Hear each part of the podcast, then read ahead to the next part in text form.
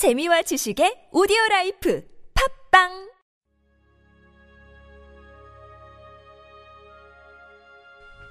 이영대와 함께하는 주님은 나의 최고봉 개인적 죄에 대한 집중.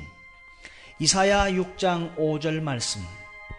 그때에 내가 말하되 화로다 나여 망하게 되었도다. 나는 입술이 부정한 사람이요 우리가 하나님의 존전에 서게 될 때는 막연하게 우리가 죄인이라는 것을 깨닫게 되는 것이 아닙니다. 우리는 우리 삶 속에 나타난 어떤 특별한 죄성에 대해 깨닫게 됩니다. 사람은 쉽게 말할 수 있습니다. 그래, 내가 죄인이지. 이렇게 쉽게 말합니다. 그러나 하나님의 존전에 서게 될 때는 그런 말로 그냥 넘어갈 수 없습니다. 하나님 앞에서 죄성에 대한 그분의 지적이 너무나 확연하게 드러나기 때문입니다. 막연한 죄의식을 느끼는 정도가 아니라 자신의 특별한 죄에 집중하도록 하나님께서 성령을 통해 우리 마음 속에 있는 고정된 죄성을 드러내십니다.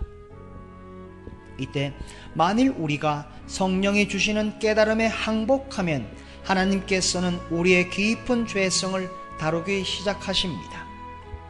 하나님은 우리가 주의 존전을 의식할 때마다 언제나 이러한 방법으로 우리를 다루십니다. 자신의 죄성에 대해 집중적으로 깨닫게 되는 경험은 위대한 성자에게나 가장 작은 성자에게나 무서운 죄인에게나 가벼운 죄인에게나 한결같은 것입니다. 이 경험의 첫째 단계에서 사람들은 이렇게 말할지 모릅니다. 저는 제가 어디에서 잘못된 줄 몰랐습니다. 그러나 성령이 어떤 정확한 죄를 지적하실 것입니다. 이사야는 거룩하신 하나님을 뵌 후에 스스로 부정한 입의 죄성을 알게 되었습니다. 이사야 6장 7절에 그것을 입술에 대며 이르되 보라 이것이 내 입술에 닿았으니 내 악이 제하여졌고 내 죄가 사하여졌느니라. 죄성이 집중적으로 드러날 때에는 그 죄성을 제거하기 위해 정결케 하는 불을 그곳에 대야 합니다.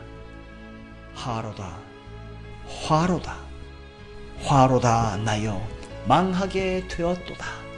나는 입술이 부정한 사람이요.